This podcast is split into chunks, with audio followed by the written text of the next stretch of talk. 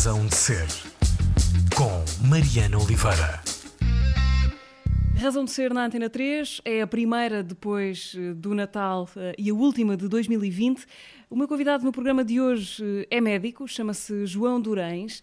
Esta semana poderão ter-se cruzado com o nome dele no título de alguma notícia, porque o João Durães foi o vencedor do prémio João Lobo Antunes, uma bolsa atribuída pela Santa Casa da Misericórdia, que distingue todos os anos projetos de jovens médicos que estejam na altura a fazer internato, eh, como forma de estimular a cultura científica e a investigação clínica na área das neurociências. O João Durães venceu este prémio com um projeto que vai investigar a relação entre ritmos circadianos e ciclos fisiológicos eh, com o comportamento de pessoas com doenças neurodegenerativas, como o Alzheimer. Uh, já me vais dizer se é isto ou não, João. Um, obrigada, antes de mais, por teres aceitado o convite e parabéns pela distinção.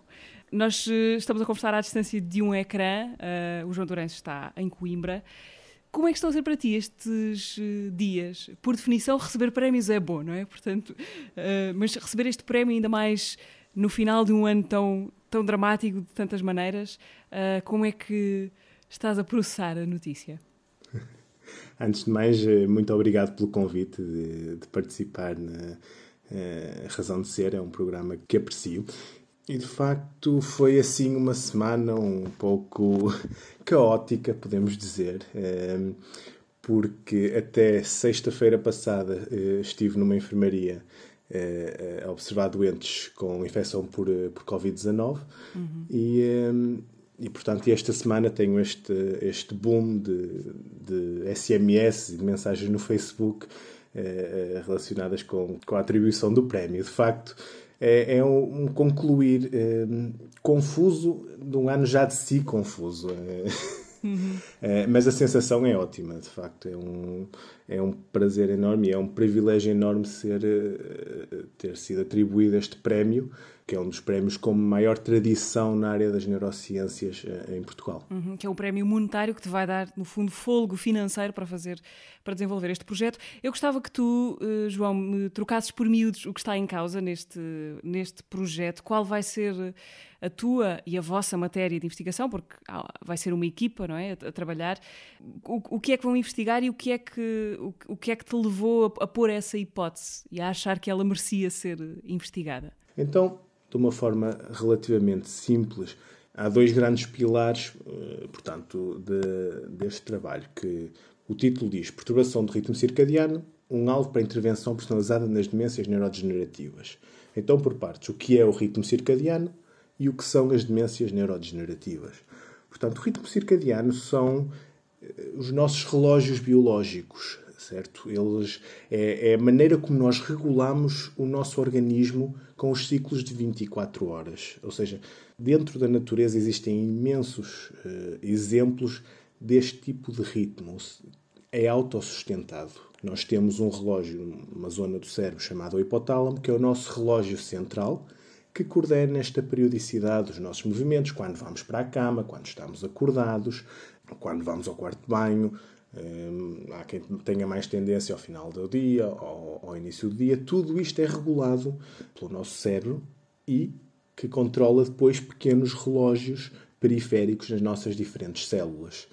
Um, e é diferente de pessoa para pessoa esses ritmos? É totalmente variável de pessoa para pessoa, ou seja, há um certo standard, não é? Há um certo standard, não é? A maior parte das pessoas tem um ritmo entre as 10, 11, meia-noite está uh, com sono e quer dormir, depois às 7, 8, 9 acorda, mas cada pessoa uh, tem um, um, ritmo individual e, e é isso que nós queremos tentar perceber, para além de avaliar na doença, uhum. nas doenças, também dentro da doença os, os diferentes perfis de cada indivíduo.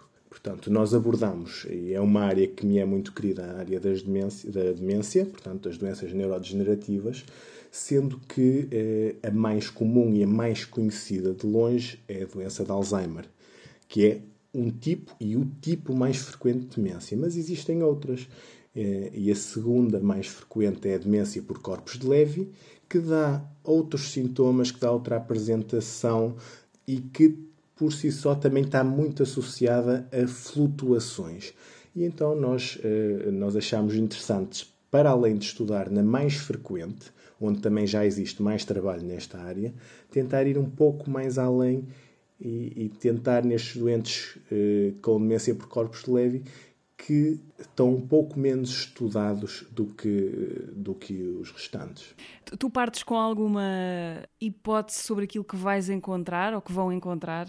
Uh, há alguma expectativa sobre a maneira como as, as coisas podem estar relacionadas?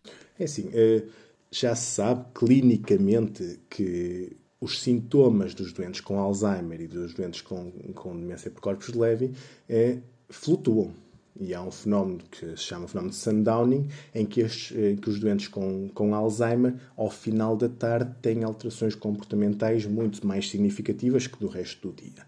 O que nós queremos é correlacionar isso com um mecanismo genético dos ritmos circadianos que foi uma, uma descoberta que, que venceu o Prémio Nobel, Nobel de Medicina em 2017 e desde aí teve uma explosão enorme nas, nas, diferentes, nas diferentes áreas. Então, nós partimos do pressuposto que, de facto, estas alterações existem e vamos tentar perceber qual o mecanismo genético associado a estas, a estas alterações. Isto é a primeira parte do projeto.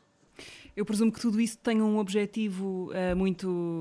Uh, ou seja, falamos aqui de questões cientificamente muito complexas e específicas que trabalham, presumo eu, para um objetivo nada, nada concreto, que é qualidade de vida uh, ou possibilidades de, de tratamento para essas pessoas.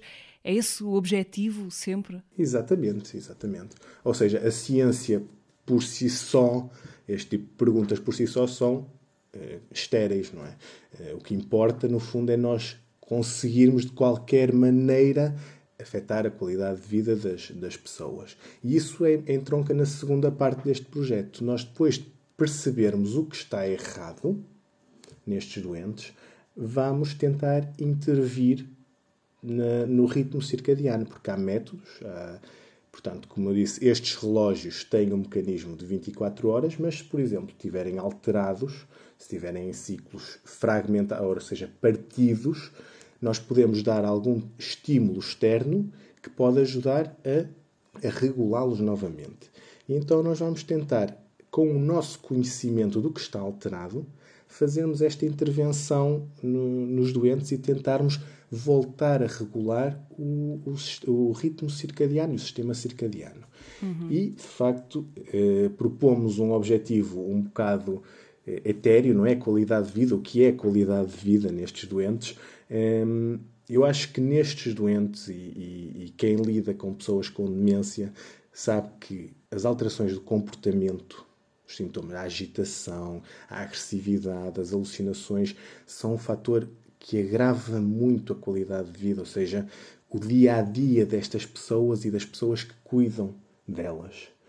E esse, de facto, é o nosso principal objetivo de, de, de modificação nestes doentes, ou seja, não tanto a parte da memória, a capacidade cognitiva deles resolverem problemas, de se lembrarem das pessoas, nós queremos tentar que o comportamento destas pessoas eh, melhore um bocadinho e que isso traga vantagens para eles e para quem, para quem de facto cuida deles. João, eu vou-te fazer uma pergunta que possivelmente para ti é muito elementar, mas Podes explicar-nos o que é a doença de, de, Alzheimer? Todos temos uma ideia genérica das, das, consequências, mas se calhar não sabemos assim tanto sobre o que ela é de facto e, e porque é que é tão difícil haver um tratamento ou haver uma, uma cura, uma possibilidade de reverter o avanço da doença. O, o, qual é a alteração no corpo de uma pessoa com doença de Alzheimer? É, basicamente, é, ao longo dos anos, porque a doença de Alzheimer é muito mais frequente que todas as outras, acabou por se tomar como sinónimo de demência. Mas, no fundo, a, a, a, doença de Alzheimer é um tipo de demência, é um tipo muito, de demência muito particular. Portanto, uma demência é quando existe uma alteração da capacidade da pessoa de fazer a sua vida normal. Pronto, e começamos por aí. Eh, e, no fundo, é isso que vai acontecer na doença de Alzheimer. Por que é que acontece? Nós, no fundo, temos as proteínas, voltando um bocadinho à ciência, à ciência da natureza de sétimo, oitavo, nono ano, uhum. nós temos as proteínas, que são os tijolos que se usam para constituir as nossas células e os nossos tecidos. E uma dessas proteínas, a proteína beta-amiloide, em vez de se, portanto, elas passam por um processo em que se dobram, em, que se, em que adquirem o seu formato, e isto é alterado na doença de Alzheimer. Elas perdem a capacidade de se organizar, de estabelecer o seu formato normal e acumulam-se nas células do cérebro. Portanto, a proteína beta-amiloide é a principal, a proteína tau tem um mecanismo também semelhante de acumulação, e então, quando juntamos estas duas proteínas, que se acumulam no cérebro, quando o, o neurónio, nossa célula cerebral, deixa de conseguir lidar com a quantidade de proteína que tem, acaba por entrar num processo de morte e acabamos por perder células cerebrais hum, de uma forma um bocadinho mais rápida do que o normal para alguém com aquela idade e, e, e com aquele historial. Depois há todo um conjunto de fatores que podem ajudar ou eh, agravar todo este processo. Eh, não sei se, se entrei demasiado na não, ciência não, não. Foi, ou, se continua, claro. ou se continua a ser perceptível. Sim, foi muito claro. Eu queria, eu queria perceber contigo, e, e uma vez que disseste que essa é a área que te interessa, a área das demências, os, os extremos são sempre fáceis de identificar, é? os extremos de, de, saúde ou de doença. Mas eu uh, pergunto se não há zonas de, de, sombra onde é difícil definir a fronteira do que é o normal ou do que é que é uma, uma situação patológica já. É difícil definir essa, essa fronteira entre uma pessoa que está doente ou não? É, claro, é, tudo, tudo na medicina e tudo na ciência é muito variável e é, é, é muito Não há sempre difícil. nem nunca, não é? Exatamente. Ou seja, quem disser, uh, quem disser 0% e 100% em ciência raramente está certo, porque há um grande grau de variabilidade. E, um, e neste caso, particularmente das demências, para definirmos demência tem que haver perda de capacidade. Como é que nós definimos perda de capacidade? Baseia-se numa entrevista, numa percepção clínica, de uma entrevista ao doente, de uma entrevista às pessoas que lidam com o doente e a partir daí tentámos perceber se aquela pessoa deixou de ter as capacidades que tinha. Mas isto varia completamente de acordo com a capacidade prévia da pessoa, eh, com a escolaridade, com a idade e com a expectativa que existe, que existe dela. Eh, agora, obviamente que com a ajuda de um neurologista, um psiquiatra, um neuropsicólogo, de uma equipa eh, eh, que faça a avaliação do, do doente, conseguimos, eh, na vasta maioria dos casos, definir muito bem os casos e aqui os casos de demência e aqui a evolução também é muito importante. Nós podemos haver alguns sinais de alarme que nos deixam já algum bocado preocupados e fazer um seguimento para tentar acompanhar para tentar acompanhar este, este, hum, estes doentes e tentar perceber se irão desenvolver demência. Outro ponto também muito importante é aquela questão das proteínas que estivemos a falar, nós temos já maneiras de perceber se essas proteínas estão alteradas, mesmo em fases muito precoces da doença, ou até às vezes mesmo antes de aparecerem os sintomas. E, portanto, tudo isto vem um bocadinho complicar ainda mais todo o processo diagnóstico nesta, desta, desta doença. Uh, eu trouxe, trouxe aqui uma, uma frase, uma citação do, do, João Lobo Antunes, o patrono do prémio que tu recebeste e que nos trouxe para esta conversa. Uma frase que, de certa forma, enquadra a razão de haver um prémio com, com o nome dele. Uh, então ele diz: Eu não sei o que nos espera, mas sei o que me preocupa. É que a medicina, empolgada pela ciência, seduzida pela tecnologia e atordoada pela burocracia, apague a sua face humana e ignore a individualidade única de cada pessoa que sofre, pois, embora se inventem cada vez mais modos de tratar, não se descobriu ainda uh, uma forma de aliviar o sofrimento sem empatia ou compaixão. Uh, queria perguntar-te se a ti também te preocupa isto, uh, e ainda para mais trabalhando numa área, a neurologia, onde, onde essa componente humana é tão, tão evidente e tão violenta às vezes. Uh, se te preocupa que a medicina se torne uma coisa cada vez mais de máquinas e não de pessoa para pessoa. Não que as máquinas não sejam precisas e que não possam ser muitíssimo competentes, mas uh, qual é a tua ideia sobre esta face humana da, da medicina? É curioso que, é, de facto, é, uma, é uma, uma questão que tem sido muito colocada até com o advento da inteligência artificial e da, do machine learning e, portanto, que, que a pessoa depois venha ah, ao consultório e um computador faça, baseado nos sintomas, faça um algoritmo e defina o diagnóstico da pessoa.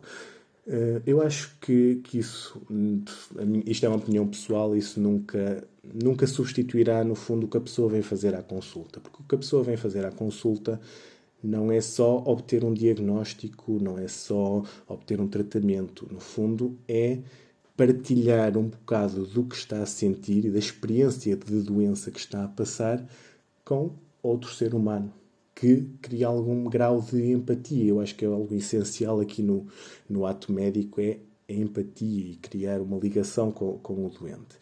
Em relação especificamente a este projeto, daí eu ter tentado juntar a parte do laboratório, portanto, este estudo da parte genética, com uma parte de clínica em que tentamos melhorar de facto a vida das pessoas.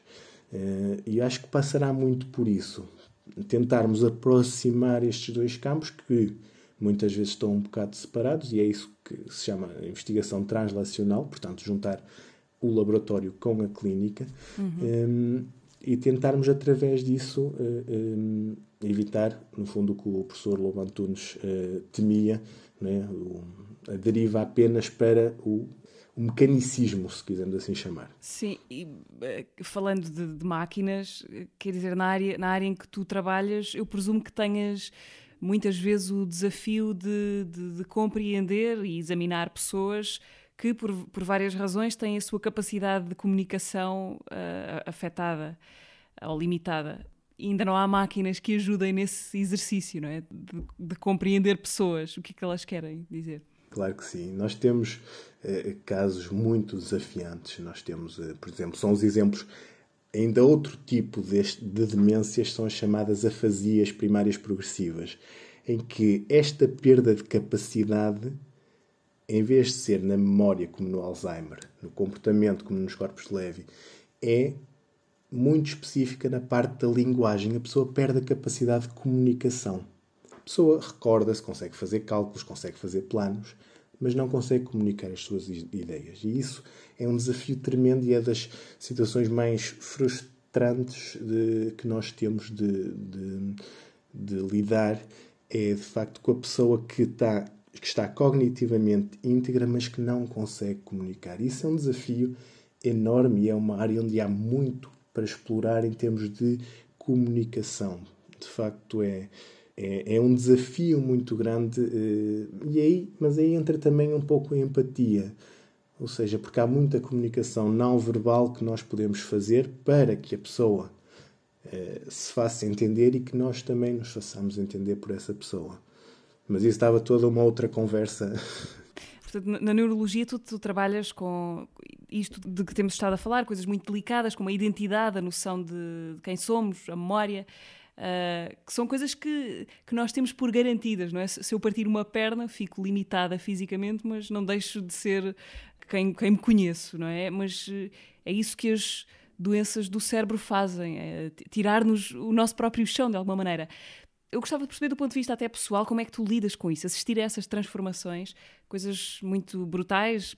Uh, já te preparaste para lidar com isso? É possível estar preparado para lidar sempre com isso? Nunca é possível estar completamente uh, pronto para lidar com, com esse processo. Uh, eu, apesar de estar no início de carreira, já acompanhei vários doentes em todo este processo em que chegam à primeira consulta podemos dizer, normais, apesar de eu não gostar muito deste termo, mas cognitivamente eh, no seu, perto do seu normal e que ao longo dos anos vão agravando e perdendo capacidades. E é muito difícil e, e nunca fica mais fácil nós, nós lidarmos com eles e com os familiares e darmos resposta às questões deles e às questões dos familiares porque infelizmente nós não temos nenhum tratamento neste momento que atrase a evolução de, deste, deste tipo de doenças neurodegenerativas. E então uma pessoa termina a consulta a pensar: será que eu consegui ajudar alguma coisa? Será que o facto de eu compreender, conseguir explicar um bocadinho o que está a acontecer, o que pode acontecer, como podemos melhorar os sintomas, será que isto ajudou de facto a pessoa? E é, é uma pergunta muito ingrata e muito difícil de responder, porque, porque por muito que tentemos, a cura não está lá. E se calhar por isso é que recebemos tantas pessoas com medo e com a preocupação de terem este tipo de doenças, porque eh, muitas delas vêm como uma sentença não de morte, mas de lá está de perda de identidade. E no fundo vemos isso não só nos olhos da pessoa que, que estamos a observar, mas também nos, nos, familiares que a acompanham, noutros cuidadores que a acompanham. Um, e pronto, e, e, isso nunca, nunca fica mais fácil, mas também sinto que, por vezes, eh, com tudo o que conseguimos oferecer na consulta, conseguimos aliviar um bocadinho esse peso. E, e, e, isso, quando conseguimos, os momentos em que sentimos isso são altamente gratificantes. Compensam o, a frustração de não ter cura para oferecer a estas pessoas. Uh, a prática da medicina é, é, um confronto direto com permanente com dilemas éticos. Quais são os teus? Uh, já tiveste alguma situação, se quiseres dar um exemplo concreto ou não, mas quais são os, os dilemas éticos que se põem mais frequentemente naquilo que tu, que tu fazes diariamente na tua prática clínica? Ora bem, eh, eu não trabalho diretamente, por exemplo, com cuidados intensivos eh, ou outro tipo que tem que decidir diretamente eh, vida, morte, esse tipo de, de situações, ou, ou, cirurgia, fazer ou não fazer. Aqui as grandes questões que, que me surgem no dia a dia é com o aproximar do fim de vida destes doentes que perderam um bocadinho a sua identidade. Ou seja, temos pessoas que acabam por se tornar, eh, aliás, um familiar uma vez disse, uma, uma concha deles, que, que o pai era uma concha eh, da pessoa que tinha sido. Ou seja, tinha o exterior, mas por dentro já não, já não era o pai. E nestes doentes, nesta fase, o que é que nós, o que é que é correto nós fazermos? Dar-lhe qualidade de vida, mas até que grau de intervenção? Ou seja, quando paramos alguns medicamentos, quando começamos alguns medicamentos, hum, o que é que podemos fazer para melhorar? Hum, e é de facto, eh, para mim, o grande dilema é, é este: é com o aproximar do final de vida, como preparar as pessoas no fundo, para, para o processo de morte e, para, e, e como progressivamente é, apostar apenas no conforto e não tanto na intervenção mais assertiva é, nestes doentes. João, tu és, eh, dizias-me antes de começarmos a gravar, portanto, na altura em que concorreste ao prémio, eh, estavas ainda a fazer o internato em neurologia, neste momento já, já acabaste a tua especialidade. O, o que eu gostava de te perguntar é se tu te sentes mais, uh, mais médico ou mais cientista, investigador. Eu sei que não são contraditórios, uh, nem incompatíveis, mas o que é que está mais de acordo com aquilo que tu imaginas para ti e com o que queres fazer? Uh, estar numa clínica, numa, numa, num consultório com doentes ou num laboratório a perceber eh, como é que funcionam as proteínas avariadas do Alzheimer? Eh, de facto, é assim, eu, eu tenho que, que, que, definir que eu acho que é perfeitamente possível conjugar as duas, as duas coisas. A maior parte das pessoas dirão que é impossível fazer as duas bem, ao mesmo tempo. Portanto, não há tempo para tudo encostado com, contra a parede, ou seja, entre a espada e a parede, eu diria que entrei, entrei na medicina pelo contacto com as pessoas. E, portanto, eh, acima de tudo, seria, serei um clínico e acho muito gratificante todo o processo de abordagem do doente e discussão e de compreender a sua história de vida, o seu ambiente, as suas, as suas preocupações. No entanto, eu sou uma pessoa terrivelmente curiosa e essa curiosidade não me permite deixar, eh, lá está, tentar compreender porque é que a proteína eh, está alterada e o que é que, como é que eu posso tirar de lá, como é que... Pronto, e tu, tudo isso está sempre lá e pronto. E, infelizmente o dia não tem 27 horas, que daria algum jeito para fazer tudo, mas, mas tento equilibrar um bocadinho as coisas. Se fosse para pedir, já agora pedíamos mais que 27, não é? Já que se era para pedir à vontade, sei lá, umas umas 40 e tal. Exato. Eh, João, na tua. Eu, eu, imagino que fazer investigação em ciência seja sempre uh, oscilar entre, por um lado, essa curiosidade e o fascínio de descobrir coisas que, que, apesar de serem muito complexas, funcionam como nós imaginamos que elas funcionam, portanto, perceber e dominar de alguma, de alguma maneira esses processos. E depois, por outro lado, a sensação de que tudo escapa completamente à, à, à lógica e que há uma imensidão de coisas eh, por, por, saber e que escapam à nossa capacidade de, de, compreender. Isto faz sentido para ti? Nunca te sentiste completamente perdido no meio de, do, do, que estás a estudar ou de, uh, no sentido de querer quase atirar tudo ao ar porque é, impossível, isto é tanto, é tão complexo uh, que nem vale a pena entrar por aqui. É, todos os minutos em que escrevi este projeto senti isso. Acho que não, é, é de facto é, é, é, sempre uma sensação de frustração quando as coisas não batem certo, mas isso é tanto na ciência como na clínica. Quando nós fazemos um diagnóstico, uma hipótese diagnóstica e depois não se confirma, apetece partir tudo. E quando de facto bate tudo certo, é a melhor sensação do mundo. Uh, aqui, em termos científicos, é no fundo nós tentarmos é sempre bom nós tentarmos equilibrar a partir de uma base do que se sabe sólida, e é isso que é a ciência, nós temos um conjunto de factos sólidos com, nos quais podemos alicerçar a nossa ideia e a partir daí ir, um, ir divagando um bocadinho uh, para, as diferentes, para as diferentes áreas. Como é óbvio, uh, muitas vezes eu estava uh, fazer o projeto, chegava a um beco sem saída, tinha que voltar, o dia de trabalho perdido, ou tarde de trabalho perdida, voltar atrás e ir por outro caminho, mas lá está. Eh, perante a curiosidade, uma pessoa acaba por não, por não desistir, não é? Acaba sempre por procurar um ou outro caminho, por mais vezes que bata com a cabeça na parede. Acho que é isso que é ser cientista, no fundo. Há uma coisa curiosa. Há bocadinho, quando falámos, antes de, de gravarmos esta conversa, quando falámos ao telefone para, para combinar o, o que íamos fazer, eu dizia-te que habitualmente neste programa uh, costumamos pôr a falar pessoas mais relacionadas com as áreas criativas, da música, do teatro, do cinema. O que se calhar não, não é tão imediato, mas nem por isso menos verdade é que em ciência a criatividade também conta, não é? Também é muito importante o exercício de pôr hipóteses ou de, de imaginar soluções também é uma coisa que tem a ver com a imaginação, não, é? presumo eu. Uh, parece de verdade isto? Concordas com, com isto? Como é que a criatividade funciona na, na investigação científica? Claro que sim, claro que sim. Então, um, aliás, o, o paradigma da ideia científica é a, a, luzinha a acender, não é? Do, ou o eureka. eureka é, não é? é aquele momento de inspiração, de criatividade é, que despoleta toda uma nova, uma nova linha de investigação. E eu aí assumo que eu sou uma pessoa que, em termos de criatividade, eh, sou terrível, sou péssimo.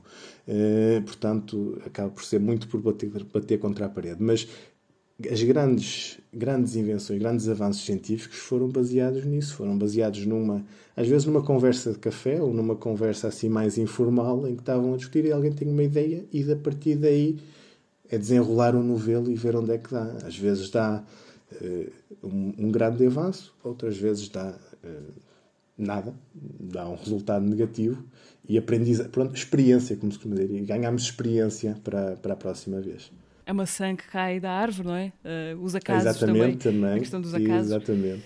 Uh, João, este ano foi muito particular no que diz eh, respeito à nossa relação como sociedade com, com a ciência.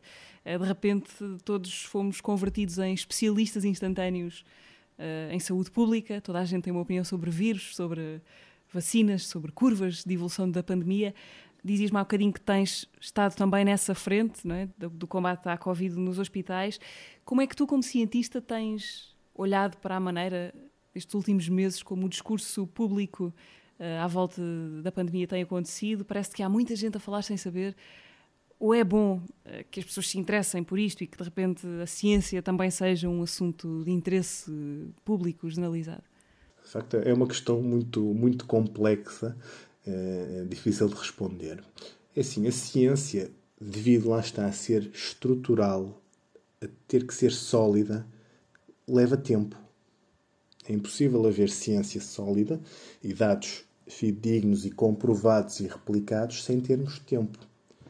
A grande questão é que este ano não houve tempo. Houve uma situação completamente extraordinária eh, que evoluiu muito rápido e, como é óbvio, nós não temos, nós não tivemos o tempo necessário para conhecer tudo. Então as pessoas, e bem, exigiam respostas, mas a ciência dava as respostas possíveis na altura. Quando a, quando a ciência não consegue dar todas as respostas, naquela altura, abre caminho a todo tipo de interpretações e todo tipo de opiniões, e aí tornam-se opiniões. Hum, depois, lá está, nós sabemos muito mais hoje, por exemplo, do que sabíamos há, há seis meses, sete meses. sobre o modo como o vírus se propaga, sobre as implicações, sobre o prognóstico e, por exemplo, um, exemplo foi a velocidade com que se conseguiu fazer, desenvolver as vacinas para este, para este, para este vírus. Um feito quase inédito, não é? Exatamente, mas que partiu, lá está, de anos de investigação prévia. Portanto, alguém teve aquele momento uh, eureka ou da maçã que é ir de e se tentássemos esta via, que é um RNA mensageiro, portanto, é, é uma, é uma via diferente do que foi utilizado até agora e começou-se a desenvolver uh, esse processo já há vários anos. E depois, agora, com o surgimento deste, deste, deste vírus, pensaram, e se utilizarmos este mecanismo para este vírus em concreto? E foi o que fizeram e os resultados preliminares e o que surge até agora foi, eh, eh, foi bastante eh, bom e levou à aprovação e tudo desta, destas vacinas. Agora lá está. Como a ciência precisa de tempo para sedimentar e para solidificar os conhecimentos, por vezes é difícil dar a resposta imediata e quando não damos a resposta imediata, pronto, surge todo tipo de opiniões diferentes. Aqui há uns, uh, há, há, uns dias li um, um, pequeno, um pequeno comentário, uma entrevista do professor Sobrinho Simões, e, essa pessoa que fazia o comentário contabilizava o número de vezes que ele na entrevista dizia não sei. Qual é que tem sido a tua experiência uh, a trabalhar nos hospitais nestes meses? Uh, tens estado com, a trabalhar com doentes Covid? Como é que tens, como é que tem sido estar desse lado de dentro eh, de dentro em relação à maioria de nós, não é? Pronto, eu não fui todo das pessoas que esteve na chamada linha da frente, ou seja, há outras pessoas muito melhor qualificadas para dar essa visão uh, do que se passa mesmo. Eu tive um período relativamente breve uh, em que lidei diretamente em enfermaria com doentes com, com, com esta infecção.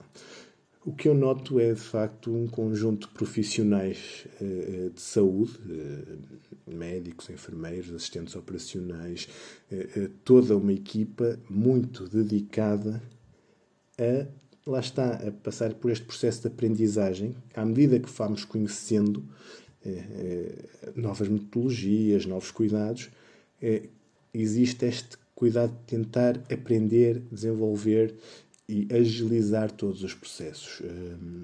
Como digo, a minha experiência pessoal foi uma experiência em que a camaradagem entre colegas, eh, não só, não só médicos, mas também da equipa de enfermagem, assistentes operacionais, ajudou um bocado a ultrapassar a dificuldade e, e no fundo, a pressão psicológica associada a este tipo de, de, de situações.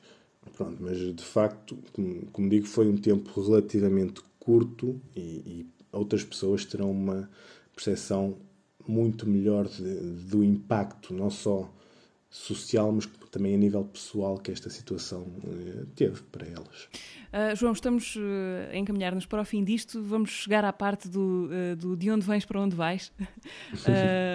estás em Coimbra, onde, onde vives e onde, e onde trabalhas, mas não és daí. Eh, não, não. O meu sotaque, se calhar o meu sotaque fugiu um bocadinho durante a entrevista, pode ter fugido. Eu sou, na verdade, Deixa de uma pequena aldeia. Exato. sou de uma pequena aldeia, assim à Tony Carreira, eh, uma pequena aldeia chamada Azões, em, em Vila Verde, Braga, eh, onde cresci, nascido, criado, vivi lá até aos 17 anos, quando depois fui estudar para, para Coimbra pronto, fiz aí o curso, a formação, o internato e agora continuo lá a trabalhar.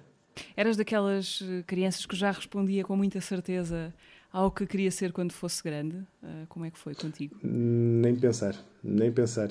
Aliás, eh, as únicas certezas que tinha era que não seria médico.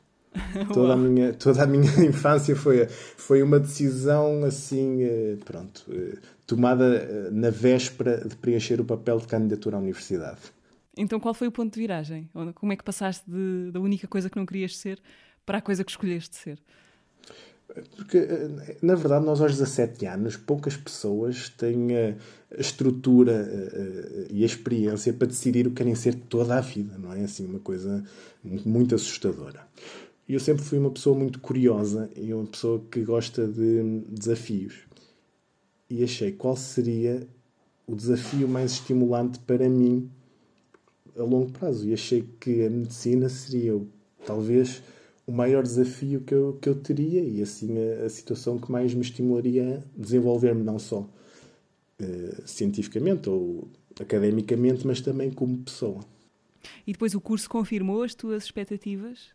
No primeiro mês tive para desistir, é um facto, mas a partir daí correu tudo, correu tudo muito bem e, e acima de tudo lá está. Tive a sorte de encontrar uh, excelentes pessoas com quem sempre fui, fui lidando e que, que me foram apoiando também, inclusive a minha esposa também conheci durante o curso e portanto uh, uh, com o passar do tempo também elas me, me incutiram algum o, o entusiasmo delas também era passado para mim e, e, e, neste momento é uma profissão que, que eu adoro e que não me imaginava fazer outra coisa. Também não teria jeito para outra coisa, mas, mas pronto, mas isso seria, outra, seria toda outra discussão. E depois quando chegou à parte de, de, de afunilar, é? no fundo escolhendo uma especialidade dentro da medicina, uh, podia ter sido outra coisa para além da neurologia ou já estavas uh, inclinado para ali, certo de que era, de que era isso que gostavas de, de estudar? Uh, foi, uh, foi de facto dentro do, do curso a, a, cadeira que eu gostei mais foi a neurologia, sem dúvida, porque tem uma abordagem muito diferente ao problema do diagnóstico. Ou seja, é uma abordagem muito, muito à parte das outras, é mais um, uma perspectiva de quebra-cabeças, de grande curiosidade pelo diagnóstico eh, e, portanto, sempre me despertou um grande fascínio. E lá está aquela questão que tivemos a falar: o que é o eu, como é que funciona, como é que nós nos percebemos como pessoa, o que é que, o que, é que está a acontecer. Um, sempre me despertou alguma curiosidade. Tive, de facto, na altura da escolha, tive algumas dúvidas, algumas incertezas, mas acabei por, por ir pelo, chamemos-lhe o primeiro amor, uh, primeiro amor médico, chamemos-lhe assim, que foi a neurologia. Uh, o, que é que, o que é que para ti um, é ou continua a ser a coisa mais fascinante sobre o funcionamento do cérebro humano? Uh, de outra maneira, o que é que continua a maravilhar-te mesmo quando chegas cansado a casa depois de um dia de, de trabalho?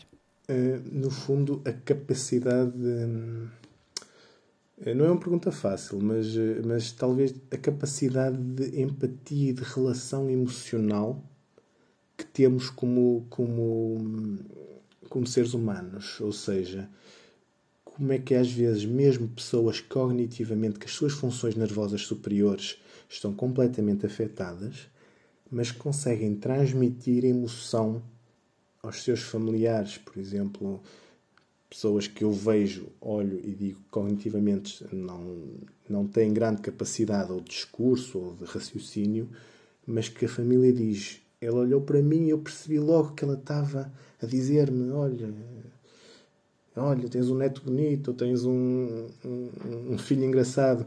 E essa capacidade de nós criarmos empatia e relacionarmos emocionalmente, para mim, é o grande é, é a área mais fascinante da, da, do funcionamento do cérebro. Se te aparecesse uh, um, assim, uma espécie de gênio da lâmpada da neurologia que te permitisse fazer uma pergunta, qualquer pergunta, uh, para esclarecer uma dúvida, uma pergunta que tu quisesses ver respondida, sabes o que é que lhe perguntavas? Só uma. Só uma. Lá está. É, é uma, uma eu, eu sei que todas as regras científicas dizem que devemos restringir cada projeto uh, a uma pergunta. E de facto, mas essa é a área que para mim é muito difícil, sou terrivelmente curioso. Uh, se tivesse mais uma vez entre a espada e a parede, hum, talvez. Hum, porque, o que é que despoleta estas doenças degenerativas? Há uma coisa que despoleta todas ou são mesmo doenças individuais? Porque é um bocado tentarmos chegar ao início da situação para tentarmos resolver. Ou, ou podia simplesmente pedir a cura para todas, pronto. Se quisermos ir pela, pela resposta mais fácil, podia pedir a cura para, para todas elas, ajudava imensas pessoas e, e pronto. Uhum. E... Não, mas acho que a primeira, a primeira era mais de acordo com o jogo, não é? era? Uma pergunta. Exatamente, ou seja, eu dei a resposta, a resposta pragmática depois e a resposta filosófica antes. João, uh, vamos terminar isto com, com uma música que te pedi que escolhesses e vamos ouvir o Stevie Wonder uh, e, a, e, a, canção Love's in Need of Love Today. Uh, é uma espécie de manifesto pelo amor e contra o ódio. Queres comentar uh, porque é que escolheste esta música? Ela é uma canção que te acompanha pela vida? Sim, é assim, uh, Stevie Wonder é um dos meus artistas favoritos e esse é um dos álbuns, dos meus álbuns favoritos. Uh, tive na dúvida entre duas, mas achei que esta, uh, para os tempos atuais, é, é, uma música que, que diz muito e que é muito importante, porque agora, mais do que nunca, com toda a situação social, com toda a situação da pandemia, um, acho que transmite uma mensagem de, lá está, de amor, de, de empatia pelos outros, que eu acho que continua a ser, como seres humanos, a nossa melhor, eh, a nossa melhor, a nossa melhor característica. A empatia pelo outro e a capacidade de nos relacionarmos e amarmos e, e, e, fazermos algo pelo outro. E pronto, é nessa, nessa perspectiva e porque pronto, e porque gosto muito da, da música. Vamos fechar então com o Stevie Wonder. João, agradeço-te muito o facto de teres uh, disponibilizado para esta conversa. Uh, nós estamos, na altura em que gravamos, ainda faz sentido desejar-te um bom Natal uh, para ti e para a tua família. Na altura em que nos ouvem, já faz sentido desejar que o Natal tenha corrido bem. muito obrigada te, pelo teu tempo. felicidades para o projeto e talvez falemos daqui a três anos por aí, quando, quando já tiveres as tuas respostas no bolso. Muito obrigada por teres vindo aqui. Eu é que agradeço o convite. O João um Durães. Obrigada, igualmente. A última razão de ser de 2020 foi com o médico neurologista João Durães, o vencedor do prémio João Lobantunes, eh, que lhe vai permitir eh, começar em 2021 um projeto eh, que pretende deixar-nos com mais respostas sobre as doenças neurodegenerativas. A todos os que nos ouvem, um bom ano. Good morning. Here's your friendly announcer. I have serious news to pass on to everybody. What I'm about to say could mean the world's disaster, could change your joy and laughter to and